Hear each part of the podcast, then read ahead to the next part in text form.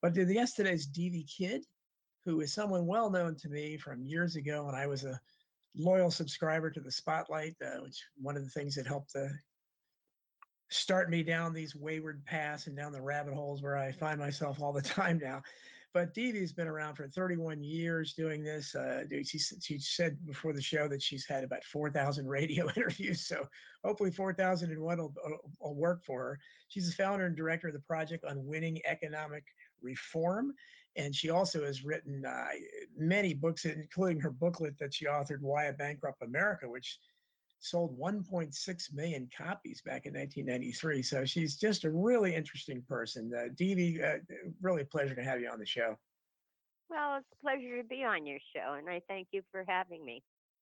Oh, it's it's it's you know we we we need to try to promote all the people out here are fighting this this corruption and madness and you've been doing it for a long time so uh, tell us what you know i always ask people you know I mean, for, for, myself i was i've always been a radical you know i was I volunteered for uh, Mark Lane, who was my hero, wrote Rush to Judgment about the JFK assassination. He, I volunteered for his group, Citizens Committee of Inquiry, as a teenager, and from there, it's, it's, so my entire adult life has been spent you know, in these conspiratorial type waters. So I, I've never been, you know, so-called normal, and then I got awake, and I was awake then.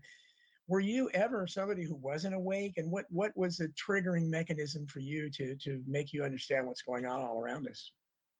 Well, I mean, I was just like everybody else out in the country, you know, pursuit of life, liberty, and happiness. I, you know, when I'm in my senior year in high school, I became a photographic face and hair model, and I did that for years. And got married and had my daughter, and I'm very proud of her. She's a professor who teaches physics at a university in in uh, Colorado, and but it wasn't until I was 40 years old and my late husband was a colonel in the US Army and I went to work it's you know for military wives you always try to get on at you know one of the nearby bases and so I did get on at Oakland Army base in Oakland California and that was my first taste of really how rotten the federal civil service system is. And when John was transferred to uh, Fort Carson, he was DEH at Fort Carson. Um, I got on at Peterson Air Force Base, and it, there was no job. I came in as a GS 11, which, you know, GS 8s and 7s, they hate that. Mm-hmm. They, hate the fact that you didn't come in at the bottom of the rung of the ladder, you know. But right. there was no job. My stupid advisor, Sandra Brown, she wanted to be uh, promoted up up the line, and to do that, she had to to su- supervise one person. But the job that I left at Oakland Army Base, I supervised 132 people, and I was in charge of a budget worth m- millions of dollars. But as soon as I got on the job, I discovered there was no job. It was just pushing paper around. And, you know, I told my husband, I said, the guy next to me, he, sits there all morning calling um, uh, uh, parts places because he restored old cars. and so on the government's dime, yes, he's, he's looking for parts. And mm-hmm. then the other guy, th- th- these were all engineers and then the, the other guy at the other desk who flunked the engineering test three different times. Um, he sat in the in the, the morning reading titty magazines at his desk, and so I after three months I said I've had it, and I so I you know went to the JAG office at Fort Carson, and I told them what the problem was, and so they told me to go to the personnel office at uh, at uh, Pete Field because I was at Peterson Air Force Base, Air Force Base Command, NORAD. Mm-hmm. Long, long words. Um, mm-hmm. and uh, the civilian told me that uh, they were going to fire me, and I said mm. because I'm I filed a fraud, waste, and abuse against my own job. and I said, I said that's fine. I said you'll see me on the five o'clock news. And mm. so they they transferred me to contracting, which I stayed for another nine months, and I loved it because I my contracts were in places like Cheyenne Mountain, and and it was just way so cool. Mhm. But I wrote a book about it, Federal Civil Service. I had one book before that. It was called um, California Construction Lending and the Law, because at the time I was a senior loan officer with the S&L in the San Francisco Bay Area, and I handled construction projects over five hundred thousand dollars.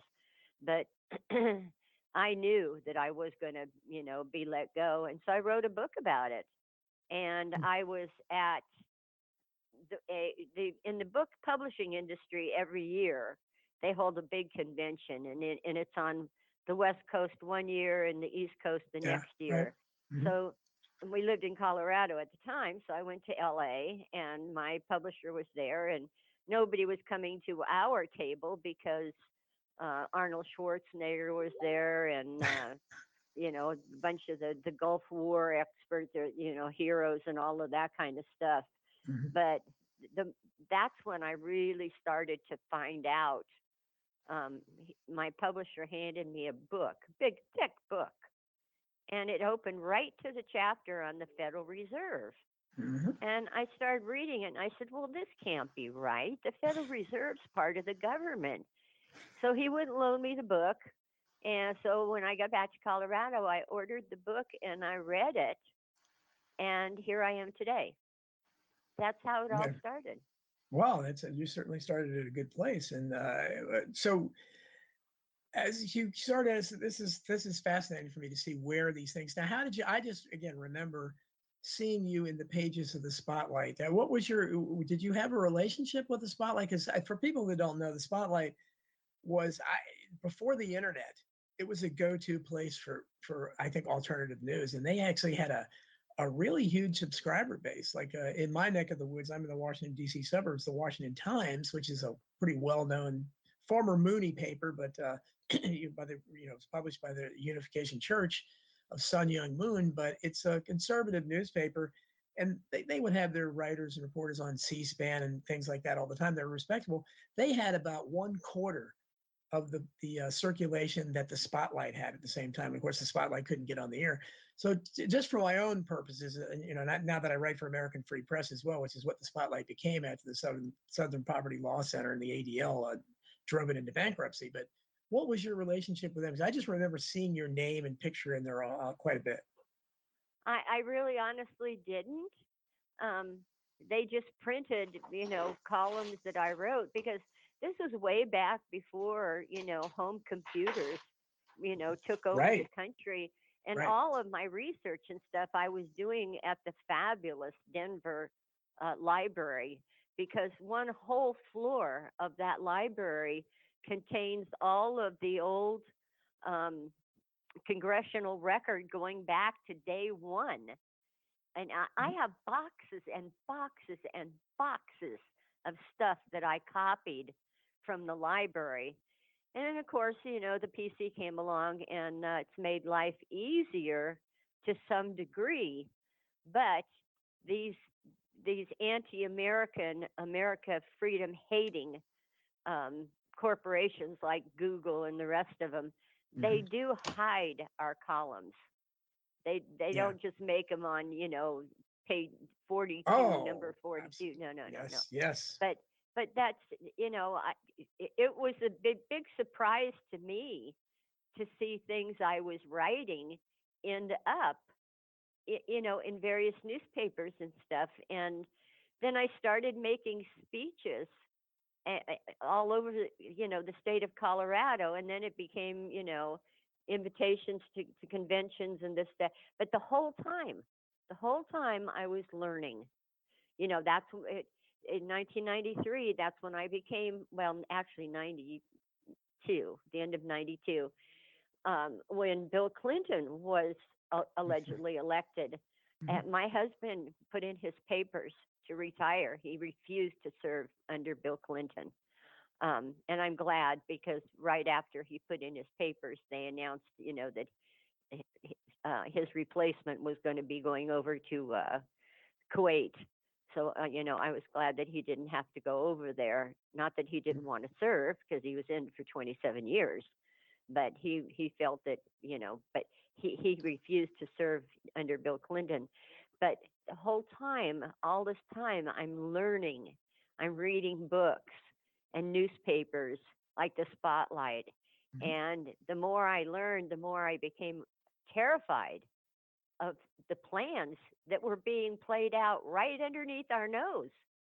Right. This is the, the, the you know Satan's pimps were busy while we're you know doing our you know citizens' duty and going and voting every two years and trying to determine you know if an incumbent or a challenger was you know going to do the right constitutional thing because I have been a maverick for most of my life, always asking questions and I never let you know people push me around. You know that's just you know I'm very different from my four brothers and sisters. and when I when I went to Georgia to take a survival training class and brought back the pictures of me with my um, uh, Black Knight compound bow and stuff, my mother just about fainted. she could she couldn't believe what was. She said, "What are you doing with that thing?" Mm. I said, "I'm learning how to to stay alive, mother." you know, but so you know it just it it just kept building and building but that's in late 92 i actually wrote why a bankrupt america in my head i laid there at night thinking about it and i finally you know and this is a true story. It, it it it it shows you how the lord works. I wrote why a bankrupt america in my head. Then i put it into my uh, piece uh, word processor and I got it finished. And I told a few people about it because it was about the Federal Reserve. And I get a phone call from this man who is a caretaker for a gentleman who lived up in um, Grand Junction, Colorado, which is like five hours from where I lived. And he he was a caretaker for for this man named Morgan. I won't give his last name, but he wanted to make a donation to help me get my book booklet published because he really believed in what I was doing and had heard about my work. Mhm. So I told him, I said, Well, I don't allow strangers in my house, but my husband comes home uh, because he, he was out of the military then and he, he was the superintendent of all of this construction stuff for the federal government.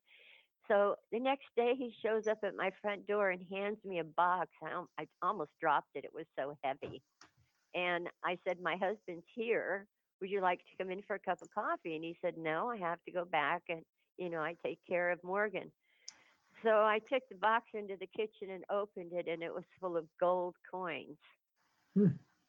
And I knew nothing about gold at the time, so I called one of my dear friends who's now, who passed away a couple of decades ago now.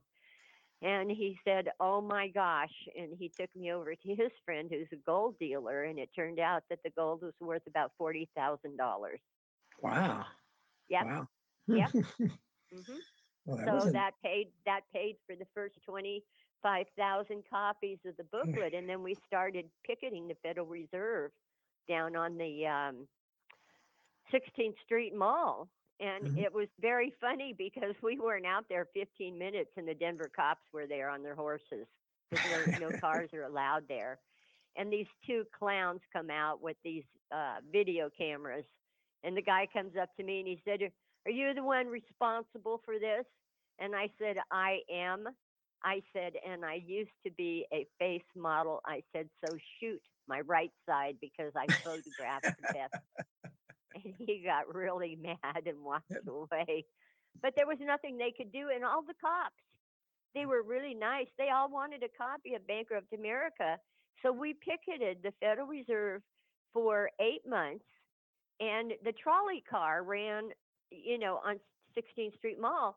And so people would, when the trolley had to stop, they would jump off the trolley, run up to us, grab a free copy of my booklet, and jump back on the trolley. so from 1993 to 2004, when I first retired it, I sold 1.6 something million copies of that booklet at cost. I never paid myself a penny in royalties. And I brought it back in 2017 and updated it a bit and sold, I don't know, another 10,000 or so at uh, cost. And then I finally just retired it because I, I just don't have time. You know, my husband passed away, but, but I Oh, had to so many things, uh, you know, involved in doggy things here in locally and working with our city council and I'm writing 11 bills on, excuse me, seven are for the U.S. Congress and uh, four of them are for our state legislature. And we're looking for sponsors for the bills. Um, these these peop- these Republicans and Democrats, none of them, none of them Mhm. I have, have gone for the, the solution.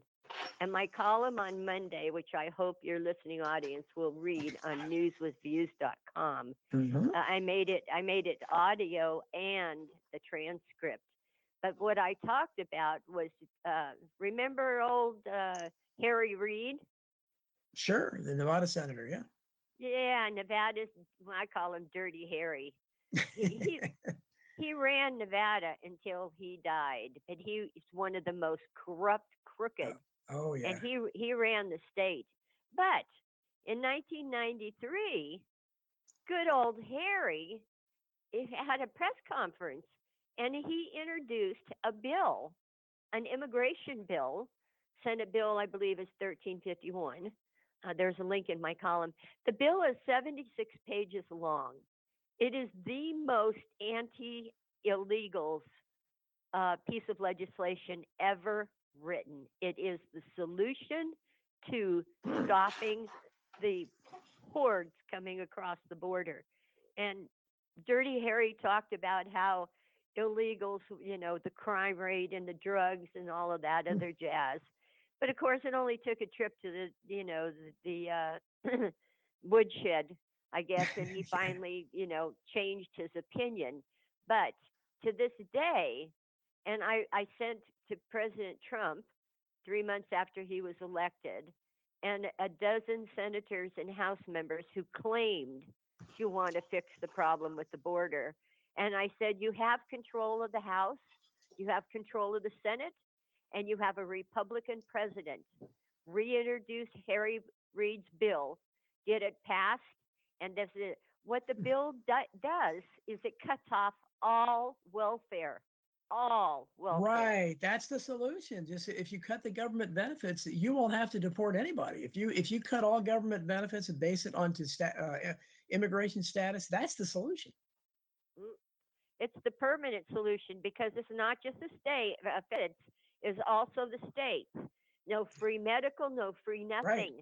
Right. Noth- a- and uh, um, it also addressed a very important thing, and that's that the, I'll say, legal myth of so-called anchor babies Mhm. because in that bill, whoever wrote it was a very smart attorney, but it was very explicit in saying that uh, babies born of illegal aliens are not U.S. citizens just because they're on U.S. soil. Right. Now, years ago, here in Texas, where I live, uh, we passed, uh, our legislature passed, and the governor signed a bill um, where if the the mother was from Mexico or or Ireland or China, it didn't matter, um, and had a baby on U.S. soil and could not prove that they were in this country legally, there no birth certificate would be issued for that baby. Boy, it's a shame. Some, something that like it's a shame that we couldn't get something like that through. That's but isn't that the disappointment? The Republicans had both houses of Congress then. Obviously now, I'm wondering. You said you're writing all these these uh, uh, pieces of legislation or all these proposals. Do you have any uh, like is Marjorie Taylor Greene or anybody? And do you have anybody that gets back to you in in Congress? Well, I just started doing this because I belong to the. I- I'm registered no party since 1996 because I got Right. royally screwed when I ran for Congress. And Oh. there is no question it was a complete and total steal. And Mhm. I don't say that as a sore loser, but we proved it. Mhm. Um, and I said, I will not run again as long as there are electronic machines controlling the election. Right, right. But um, so I belong to our Howard County GOP club for the last three years. Mhm. And these are the nicest people you'll ever want to meet, you know, just the salt of the earth. And Mhm. I live in West Texas. The Second Amendment is king out here. Mm. You know, two miles from where I live, you can see cowboys, you know, on their horses chasing their cattle and stuff. This is also the Permian Basin. We have enough oil here for the next 200 years. Mhm. So I- have been educa- educating these people for all these years into you don't just get together and talk. There Mhm. are things we need to get done. So I, I am this year. I am a state delegate to the GOP convention, um, Oh, June the 16th in Houston, and I've been, you know, I couldn't do it last year because of the pandemic. The year Mhm. before, right. Um, I was out of the state, and the, the year before that, um, well, I, I forget what happened the first year. I, I couldn't do it the first year, but this year I you know, I could. But then, in for the first time in 30 years, I actually got sick in February. I got I had severe pneumonia and was in the hospital for a week. Oh, So yeah, first I have- I haven't been sick in 30 years yeah, shocked me to death. yeah. But it put me behind. Um, so I have the list. We've been over it with our committees. You know, you can't do this alone. One person can invigorate a thousand people, but it takes one person with leadership to get the, the you know the Right. show rolling. Right. So we we had our state convention or our county convention. We chose our state delegates, which is you know I'm one of them. Um, 2024 is going to be critically important because when you're a state delegate, you automatically are a national delegate that goes to the excuse me the national convention for the party. Now in 2008, I covered uh, and I was inside the convention. I had a good friend who's a doctor up in the state of Washington who got me in with my press credentials at the time. Um, but I was not able to sit in on the committees and backdoor deals and stuff because I was just, quote, the media. But in 2024, if I'm still alive, um, then I will be a delegate. But I've tried to, uh, you know, encourage people, and it does cost money. You know, I live 11 hours from Houston, so I do have to pay for my gas and my hotel and stuff. But this is where your voice is heard mm-hmm. because this is where the party platform is created. And Right. this is where you have your voice. Even if you're an independent, you can attend. I'm not. I'm not a Republican, and yet I'm a. Re, I'm a, a delegate at the Republican convention. But this is where you. This is where we can start cleaning up. Because I mean, the Constitution Party. It had. They have a wonderful agenda, but this is no different than after you know Trump was cheated. That you know, remember how it swept across the country? Oh, we're gonna we're going to have a new party. You know, it's going to be the Trump party, and we're Yeah. going. Well, all of that sounds very good. The only problem is you have to have a state legislature give you the authority to be a political party within the state, Right. and they don't want any competition. No. So for you know, until this whole thing you know just collapses, we ha- we're stuck with the two parties yeah. but- getting rid of the old guard, like you know, human garbage, like Mitt Romney and Lisa Murkowski yeah. and Susan Collins, who are responsible for this Liz Cheney. horrible creature Yeah. Yeah. who's, uh, you know, and, and that's a whole different thing. You know, you ought, you ought to have Dr. Edwin Vieira on to talk about um, the Supreme Court justices and impeachment.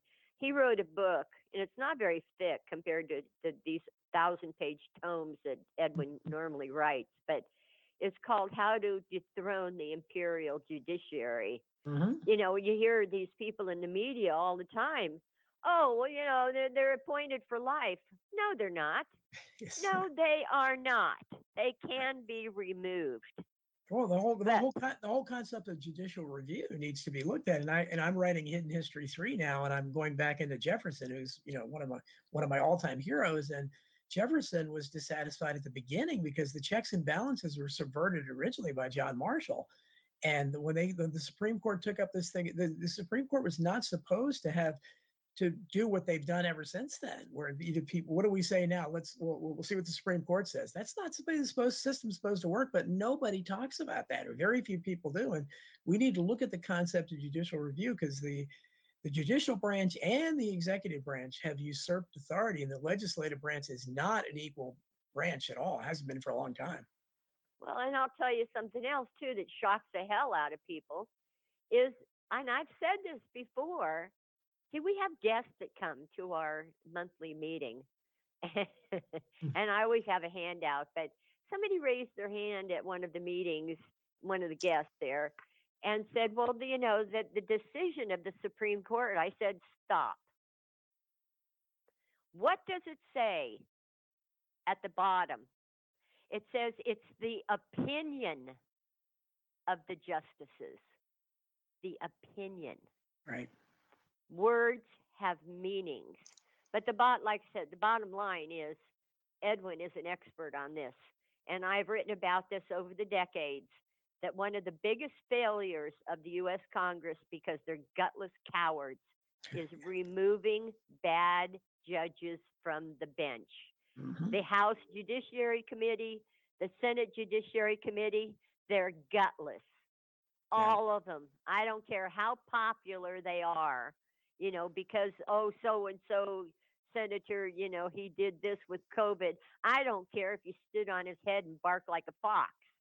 These bad judges need to be removed. Look at Amy these- Berman. Look at Amy Berman Jackson. You know, who's who's presided Oh. over, over Roger Stone's show trial. I mean, they. The, the- I'm sure you know this, but for those of you who don't, the the foreman of the jury uh, was a, a Democratic activist who I think had run for Congress and was was during the trial was tweeting out and on social media t- uh, making anti-Trump and anti-Roger Stone comments. That that that should have had the, the a mistrial declared and if uh, Roger Stone was a serial killer. The judge did nothing, and when they appealed it later, she eh, she got to decide, and just said, I mean, how how do you let a juror do this, something like that? That's You that's an outrage. Yeah, as a member of Congress, you stand up there, e- even if it's only broadcast on C-SPAN, and you stand up there with your with a document in your hand. Here, I have written the articles of impeachment for Judge Flapdoodle. Mhm. Okay, and this is the reason why. And I would get on every radio show that I can, every social media I can, to get rid of her. She should have been removed from the bench. Never mind appeals. You either get tough with these people or you don't. But nothing is going to change until constitutionalists, which we can we can't get them elected because of vote fraud, right. but we sure as hell can get them as delegates like me to go to the state convention. And in 2024, we will be headed towards the national convention. And, you know, we haven't seen this for a long time, Don, but, you know, you know, oh, I, I want to say three or four decades ago. Remember what they used to have at what, three, four, five, six ballots before they would come up with a candidate? yes, smoke-filled know? rooms. Yes, yes, absolutely. Yeah, yeah, they, because the, you have all of these delegates from the 50 states saying, uh-uh, he ain't going to be it. Uh-uh, she ain't going to be it. And, and they fight it out until they, you know, decide who's going to be who. Yeah. Now, we have uh, Eh, so many RINOs and this call for a constitutional convention that's made Mark Levin, an, you know, more of a millionaire than he was before. This is one of the reasons why people like me back in 1994 and probably you and the Spotlight were screaming to the, the last state that we fought and won was Pennsylvania. And Jackie Patru, who I haven't talked to in probably 25 years, but we fought and we stopped them, and it was critical to stop Pennsylvania. But oh, we need we need a, a- a constitutional convention for the balanced budget, and we need baloney. If Yeah. you read my last couple of columns, you'll see the newspaper from 1947. The new state's constitution is already written. Right. They are just waiting for it. But by getting people like you and me and your listeners as delegates, and th- these G- GOP um, conven- uh, county conventions, they're being held still all over the country. We take the place. We get rid of these people like the Romneys and the RINOs and stuff. It, it's up to I, I can't tell you how many times I've heard people say this to me. Well, Devvy, you know, they're Mhm. just a bunch of a-holes or they, Mhm. and I say, well, then why do you let them stay in office? exactly. why do you let them represent you as a delegate at the state convention? Why aren't you there fighting? Yeah. Somewhere in the boxes out there in my shed, and I'm waiting for this young man who does work around the house for me to come back from uh, he and his dad do uh, escort those you know like big windmills and stuff. Anyway um, i pay him to do little jobs or he's going to bring get out some of the boxes because the one document i'm looking for was i also attended the uh, gop convention in 96 down in san diego. And what a sideshow that was. But the the, te- the state of Texas had the most constitutional agenda you have ever seen. Mhm. And I have I have a hard copy of it. Um, and I, I get it published. I will get it published up on my website because I, I want people to see that even back then there were Republicans who were true constitutionalists. Sure. Well, that was that was in '96. That was uh, that was when Buchanan uh, challenged uh, uh, Bush, right?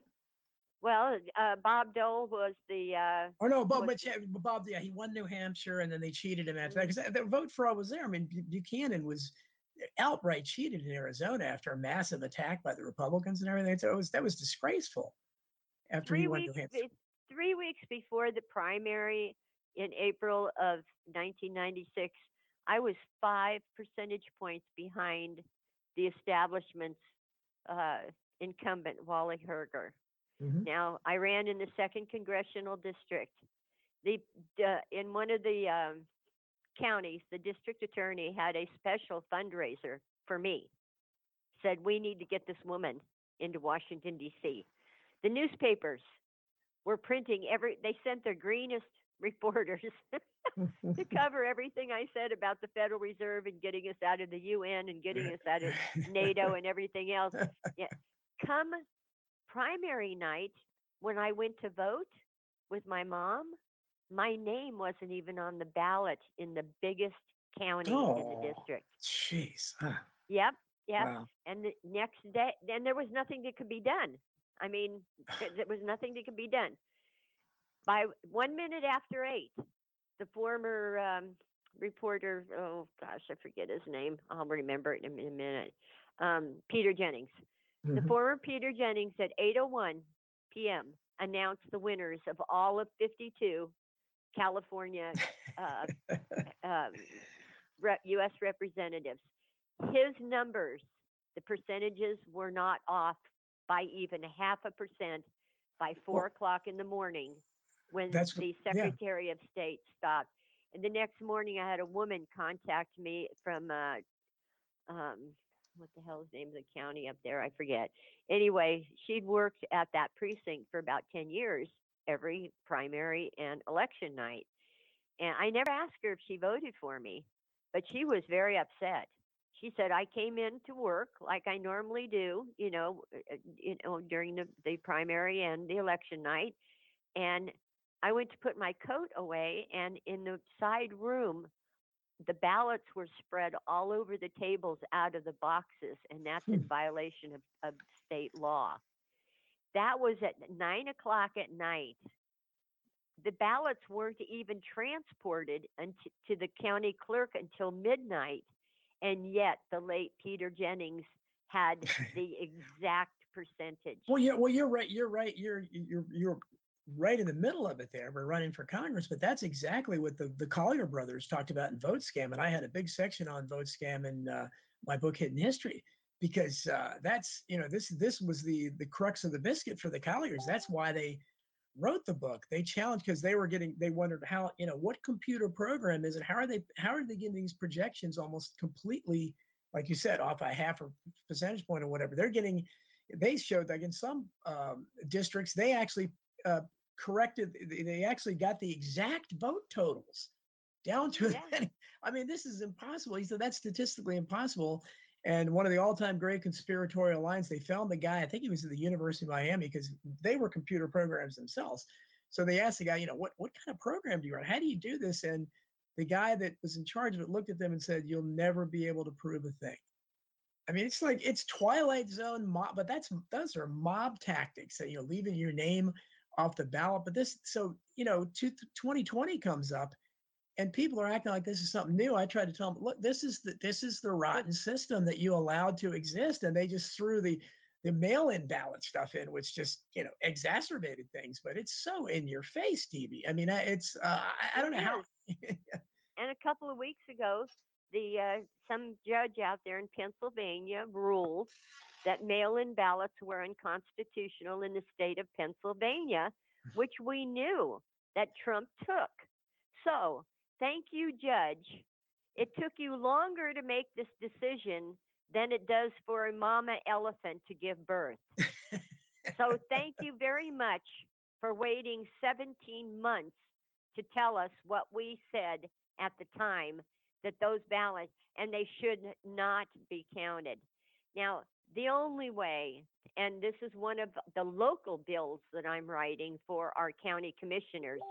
When my late husband and I moved here in 2006, we had paper ballots here. And we had paper ballots up until 2010. And then the head of the county commissioners judge, and she she's actually a very nice lady, um, but she um, she's the one who's responsible for us ending up giving up our paper ballots and being forced to use machines. And that's why, you know, there's a five five of the biggest counties in Texas are being audited right now from the from uh, November 2020. And it's not because Trump lost. Trump wants those counties audited to prove that Texas is not turning red, it's turning bluer. And what they found so far is going to blow people's minds when the final report comes out. So this uh, this other bill that I'm writing for the county for the county is that the machines have to go. I don't care. I, it's my tax dollars. I don't care if you paid three hundred and fifty thousand bucks for them. I don't care. People, the Americans never used to have a problem with waiting four or five days to find out who was going to be the next president of the United States. We didn't have a problem with that. Okay? So Yeah. why should we have a problem with it now? Do you want clean elections or do you want this damn mess that we've been embroiled in But they don't want November? Huh? But no, they don't. You're, they don't want clean elections, Steve. And they, I think the last election proved that. Again, I, I am uh, one of the, I'm one of the smallest minority groups in the world. If you listen to me, and I'm, I'm a Trump agnostic. You know, I supported him and voted for him and everything, but I have a lot of issues with him. But the problem is that the country is divided over Trump, and the Trump derangement syndrome is a very real thing. It's real. It's it's some kind of clinical mental illness. It exists, and the people that have it is probably you know half the country. I don't know how many how many people, but millions. And these people don't care about because they've been poisoned by their hatred for Trump. So eh, because of that, they hate anybody. They think that's why you have people sitting in prison since January 6th. You know, the insurrectionists, political prisoners, because they're willing to subvert the civil liberties. They're willing to have, you know, they, no, no voter IDs, nothing, you know, not, they don't care if the dead are voting or the mail-in ballots can come in after the date and we're, don't have to be dated. We're just going to assume, which is what Pennsylvania did. We're just going to assume. Oh, I mean, this is you but- see, that bring. Excuse me for interrupting, but you see, that brings up a uh, uh, Supreme Court case which our county clerk knew nothing about. She's a wonderful lady, very hardworking. Uh, she runs a tight ship. But I to ask her because we had our, our special election um, just uh, let's see, March the third or seventh or whatever it was. And I said, you know, Jody, this there's only one federal candidate on the ballot, so it's not going to be a an issue now. But come November, you cannot count any votes for a federal candidate after 12:01 a.m. And she said, "Well, what do you mean?" And I said, "There's a Supreme Court case called Foster v. Love, 1997. It was a nine to zero decision.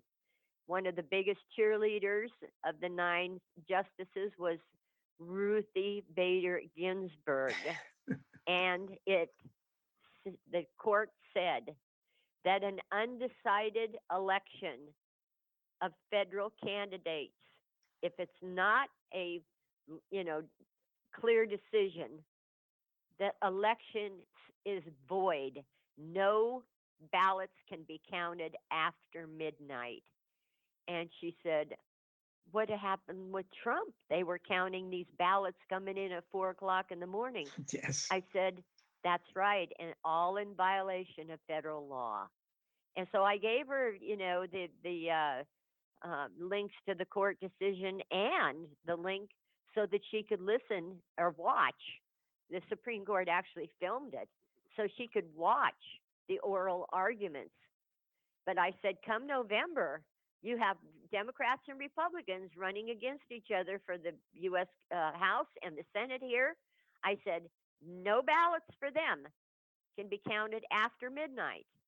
I said, you know, uh, John Cornyn, who's he's just a, he needs to retire. He's a senator. I said, if he's has a commanding lead, he won the election. If it's you know 49 to 47, the election is void. The whole election is void. That blew her away. Mm. Blew her away. But you see, these county clerks, they don't know about these laws. So it's up to Mhm. us. And I did a whole column on it. You know, Yeah. Well, it, it just amazes me that, and again, I, I don't really because I, I I think this is, and I don't like it. I think, and I think Trump makes a mistake, and everyone makes by just saying that he per he personally was robbed. Yeah, he was the victim of of losing, but the problem is the system is broken, it's corrupt, and they, you know, obviously wanted him out of there. But the idea that you can have that what happened in Pennsylvania, where you know they they, they just uh, and, and other places too, but we saw that with the mass decrees as well, decrees and mandates. These are not they're not legislative terms. They're just the, the, the, a proposal to uh, change the mail-in ballot procedures in, in uh, Pennsylvania. Uh, the governor can't just arbitrarily declare it, which is what he did. You're supposed to go through the legislator, and the legislator, as you kind of mentioning, the legislator again needs to flex its muscles, just like they're you know. cowards. These yeah, they judges are. cowards. I don't. th- There's no other word for it. They're cowards in that they refused to to. I watched the hearings. Uh, what was the trial? I guess you could call it for uh, Trump out in the state of Nevada. Yeah. Now that's an elected judge who was out there, and this particular attorney, I forget his name, he had nine binders full of evidence. Yeah, More than 20,000 people in the state who no who no longer lived in Nevada sent in their ballots from different Yes. states yes. and the judge ignored it. Here, I brought my brother here from California in uh, August of 2019. He's severely disabled and couldn't, you know, take care of his house or anything anymore. So, but a, a whole a packet of of the ballot for the presidential election came to my brother here in Texas to vote in California. Yeah, And Isn't I- that I- unbelievable? Yeah. yeah, so the California is soliciting election fraud. Yeah. And I sent I sent it I made copies of course, but I sent it all to our attorney general who's done nothing. Yeah. Well, and our they, attorney our attorney general allegedly won his primary last month. Ken Yeah. Paxton, he Yeah. he's under federal indictment. And the voters allegedly voted for him yeah, by a landslide against Representative Gohmert.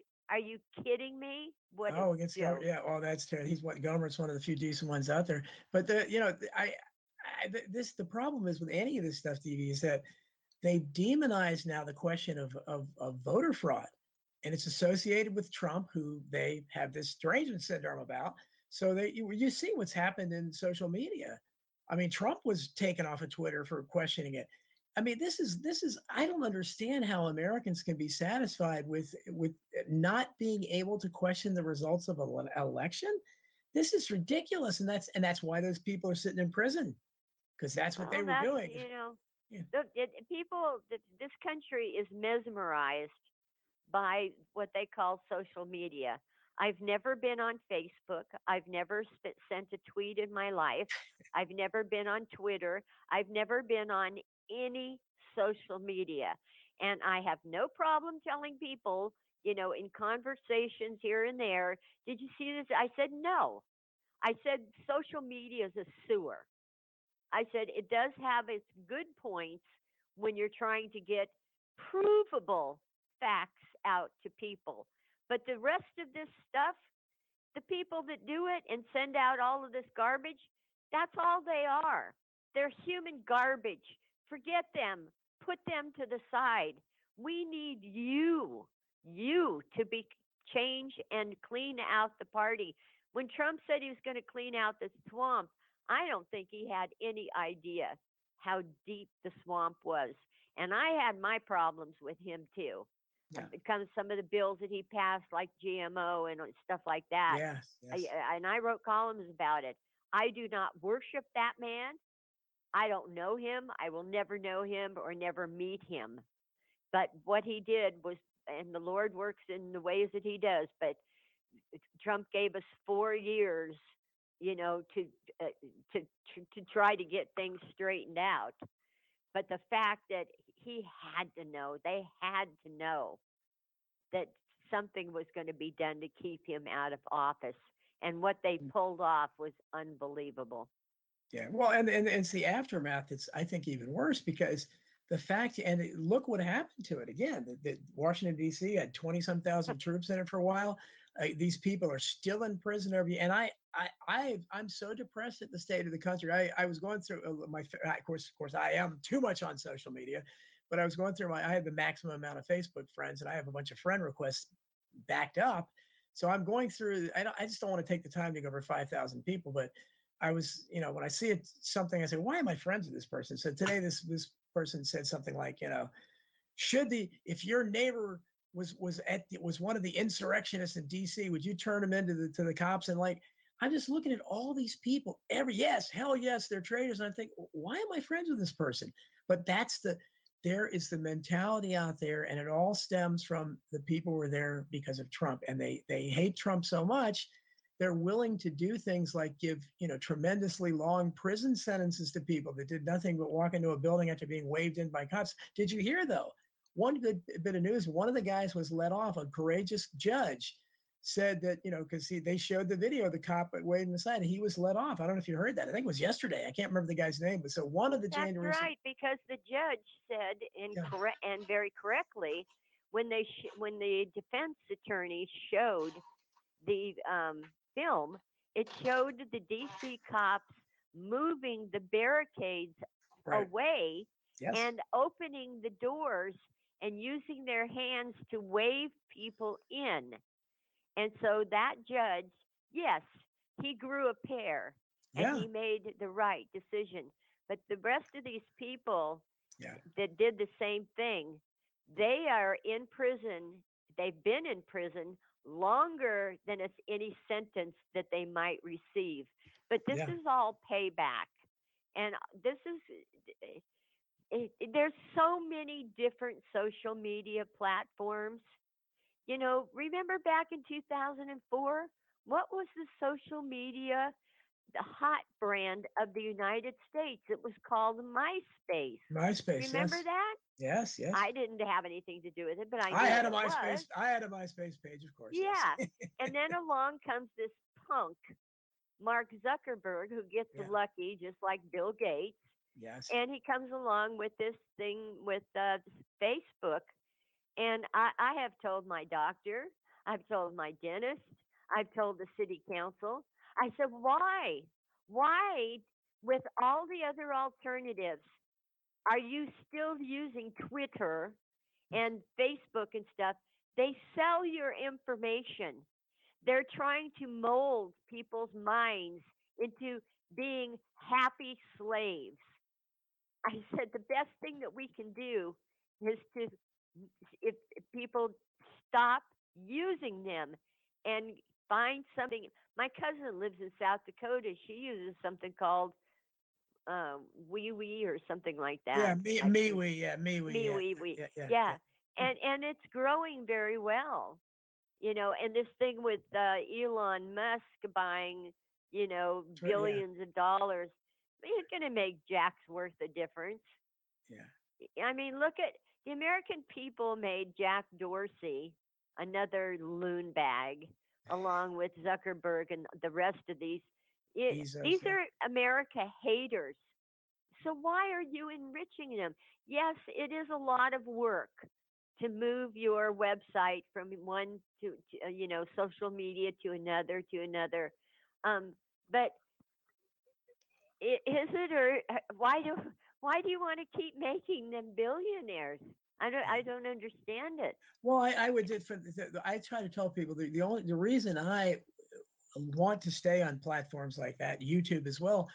Uh, none of them believe in free speech, of course, and that's that's horrible. But the problem is, if we go to like Gab and MeWe and Parler when it existed, those because I've been in all those, and uh, they're mostly dead still. And but the problem is, even if you get something going there, you're preaching to the choir. The only way we can change things in this country is to hope that you get a ran. I've had a few of those that randomly see an interview I did or something, or read my book or something. You have to find somebody who's not already aware of it, and that somehow you say something that sparks them, and they start waking up. Because and you you have that chance on Facebook or uh, Twitter because it's full of those people. Yeah, of course you have to put up with their, you know, just refusing to think. But if you go to the other places, you're just and we the, the problem, nothing's going to change in this country until there are more people awake than asleep. And right now, it should be pretty obvious that we're severely outnumbered. I, I was going to ask you about your family because I know in my family, I mean, I have a huge extended family, and the only person that's awake in my family is my son. He's the only comrade I have. The rest of the people don't care anything, anything, and they think I'm nuts. I'm sure. But how about you? You said you have siblings. You have a daughter. Uh, how how is your family treating you? Are, are you still able to eat Thanksgiving dinner with them?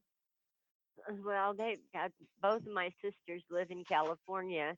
One of my sisters and my cousin, who lives out there, voted for Biden simply because of. Obamacare.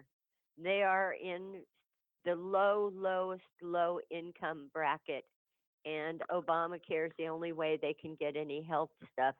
My older sister and her husband are millionaires. They do nothing. They they did they didn't donate five cents to to my campaign when I ran. They just Oh, said it's a waste of time. You know, they do nothing. Yeah. So they just live in a million plus dollar home and I love them dearly. And when we talk on the phone, we talk about our doggies and stuff like that because, you know, they're 75 years old, both of them. Yeah. And, and that's just what they choose to do. But there's a website called Gen Z Conservative, Z E N. Z conservative. And you would, it, it's huge. And these are 18 to 30 year olds. Mhm. And they are big constitutionalists and they are angry about what's going on. It should they be. want, you know, Biden. But that's great that Yeah. the younger generations like that are now starting to catch on. And after my husband died, I, you know, he was a, an amputee in a wheelchair. Um, I had some extra time on my hands, so the school district here contacted me and said, you know, maybe one or two afternoons a week, could you be a substitute teacher for us? And I said, sure. You know, I love kids. So I signed up for every single social studies and civics class that came available. And boy, did I give it to them for three years, every single one And they classes. let they let you do that? They didn't they didn't you didn't get complaints? No, and I can tell you this, I only did the intermediate school for one year. Those were fourth and fifth graders who were transitioning from elementary school to junior high school, all of them using $700, you know, cell phones, which were not allowed in the classroom, but the minute they got out the door, Yeah. but I had my fill of uh, just a, a few classes. I said I, I'm I, I never volunteered again. I loved doing the elementary classes because those are the first through the third graders, and they're the kids are just absolutely wonderful. But yes, they allowed me to do that. I Well, that's cool. am actually quite That's known in town. that's a it's ama- I thought I was doing good when my adult education program at here let me teach a, a course in Oliver Stone's JFK for several years. I said, I can't believe they're paying me to do this. But uh well, they uh, they, they, they I did, you know, m- my very very best, and I nobody ever said anything. I n- I didn't get in trouble for anything. good for but you. these kids they really actually learned something and uh, you know i took every opportunity i could to explain to them why the united states is not a democracy that it's the worst form of government ever created and it destroys every country that's ever a democracy and you know but the other thing I noticed was in every single classroom, every single classroom on the teacher's desk was some kind of religious uh, saying, uh, you know, a- a a picture that said, you know, God loves you or something on every single teacher's desk. And there was no ACLU. Nobody complained. This is a pu- this is a public school? This is the public Big Spring Independent School District. Yep. Wow. That's that's Mhm. unusual there. you, you made it say, well, we're, we're, you know, I just, want we're, uh, we only got about five minutes left, but I, because I, I don't want to keep you over, but so tell us, so right, so you're right now you're working on that. Obviously we're dealing, when you started this, cause I, I look back and think, God, I was, I was trying to warn people about this going back as a teenager. Of course, I'm a crazy teenager in the 70s and uh, in 80s, 90s, talking about this stuff. You're starting in the 90s. Do you, uh, I mean, don't you feel like a lot of times you just almost want to go up and go, you know, stick your tongue out at people and say, I told you so or something? I mean, it, everything, I mean, anything we envision has gone way beyond we thought. I mean, did you, I, I didn't think about, you know, fact checkers and, and uh, you know the crazy stuff we see now and, and there's the anti-free speech that is everywhere where people are literally the cancel culture all this but do you feel like you want to tell people i told you so and I, i'm a little bitter that you know nobody acknowledges how right we were No, I don't because it just goes right over their heads. I call them the unreachables. If God Himself stood in front of a thousand of these unreachables and said, climate change is a hoax, they Yes. wouldn't believe God Himself. yes they- right It's called brainwashing, and I've read several books about, and the, the Soviets were the very best at it they Mhm. took you know the children and they washed their mind and started implanting the propaganda. And i think this was in my column last week i forget the quote that i had from whoever it was but uh, um, way back in the 20s and one of the goals was one of the ways that we are going to achieve our goals is through education. That's who we need to target and they've been very Sure. successful.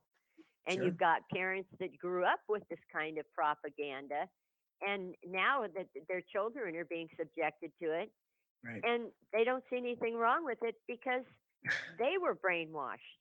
Um, It's it's it's the brainwashing is at, at, at a all at a level that's incomprehensible. When you can get people, I don't I don't know how many millions of people believe it, but corporate America does and the government does that men can have babies. When you're that when you're Oh. that and, and they, they believe that. This is official Yes. and, and to qu- question it you can lose your i mean how do you fight that kind of madness? I mean you can't have a conversation with people like that. What? You know my official pronouns are it and it. i mean what, what? I mean but the, these are the people that are in charge. It's it's it's terrifying really to consider these are the people that are you know i guess i'm glad i'm not as young as younger because if i was still you know really having to earn a living in the workforce out there i'd be because i wouldn't be able to keep, hold my tongue ever I, I wrote You about know? that last year. I said, you employers out there had better watch out because these people are mentally ill and they're going to file lawsuits against you. So you had better man up and your defense. You bring in these psychiatrists who all, who all say these people are mentally ill. Instead of glorifying this, these people need to be treated with compassion but also they need to be treated because they have been led to believe that this, this garbage. I, I saw this little quick TikTok the other day of this mother who said her, you know, daughter apologized for not referring to her mother as they. oh, And I thought, this is child abuse. Ah, it is. I saw another mother, the good-looking young woman, and it just and so you know, hiding the evil inside. She's holding up her baby and saying, "My baby is gay." Saying, "My dad says we have to wait." No, he's gay. And I thought, what? You know what? I mean, what kind of monsters are out there? What is that? I, I, I mean, I don't understand. I. It's one thing to say. If your child is gay, you accept them and still love them. But you know, to to to sit there and wish and declare that, I, I don't get that at all. Well, I've written enough columns about it that are quite frank. And I've said in my column, okay, mom, you're proud of your teenage son having sex in another man's SHIT. What a thing to be proud of. Because what is it that you think homosexuals do? Do you think they lay down next to each other and trade uh, baseball cards? They shove their fists up each other's anuses. Yeah. And this is something that you're very proud of. I, I haven't minced any words in my columns. Well, I, I could tell you you are quite the firecracker. That's what I would call you. You are really something. I, I and I think we all lost something when you were cheated out of a position in Congress. But uh, in the- in the minute or so we have left, why don't you uh, give out your links again and promote anything you want? But I got to have you back again soon because you're so many things I wanted to.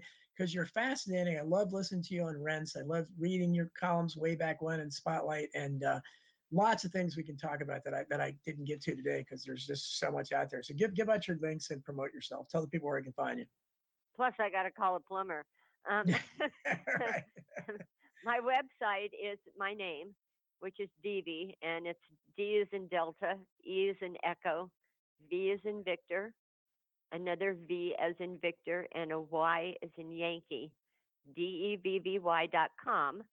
And when you click on that, you on to the right hand side, it says columns or, or articles, I forget. And you click on news with views, and that's where all the archives are. And I, I've been writing for them for since 2002, probably close to 15 or 1600 columns, plus columns for WorldNet Daily and Federal Observer. And I don't write for them anymore, the, the last two, because I just don't, I, I, time, you know, just gets away from me. I'm getting old.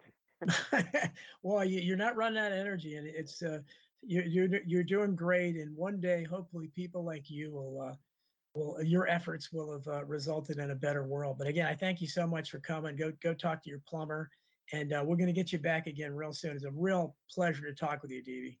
It's a pleasure too. And uh, take care of yourself. And thank you for the audience listening today.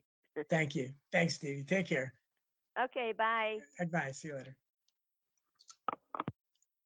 Okay, Tony. So.